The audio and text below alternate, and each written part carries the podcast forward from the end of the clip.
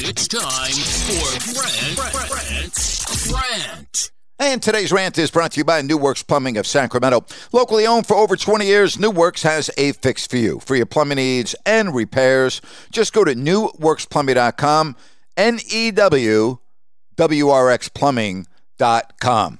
One thing I have learned in this year's NBA playoffs, that is to never count out the Miami Heat. With that said, though, they look like they are in trouble as Denver controlled the game last night, and now they're back in the driver's seat, winning 109 to 94. Nikola Jokic, 32 points, 21 rebounds, 10 assists, another triple double. How about Jamal Murray?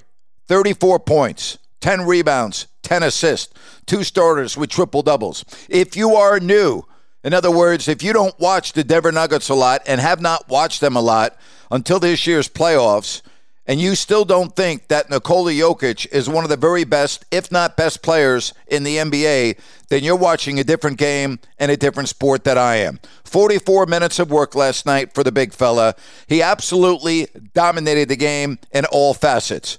Not only the 32 points, but how about the 21 rebounds? You want to double them? No problem. He'll find the open man. That's why he gets so many triple doubles. The Denver Nuggets, when they're on, they are really difficult to beat. And last night, they were on the big time. And you know what else is interesting? They don't shoot a lot of threes. They're a different type of a basketball team. Last night, only 5 of 18 for 27%.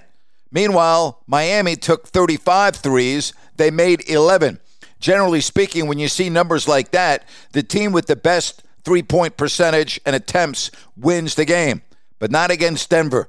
They play a little bit differently. They are a team that is a complete basketball team, really without any weaknesses.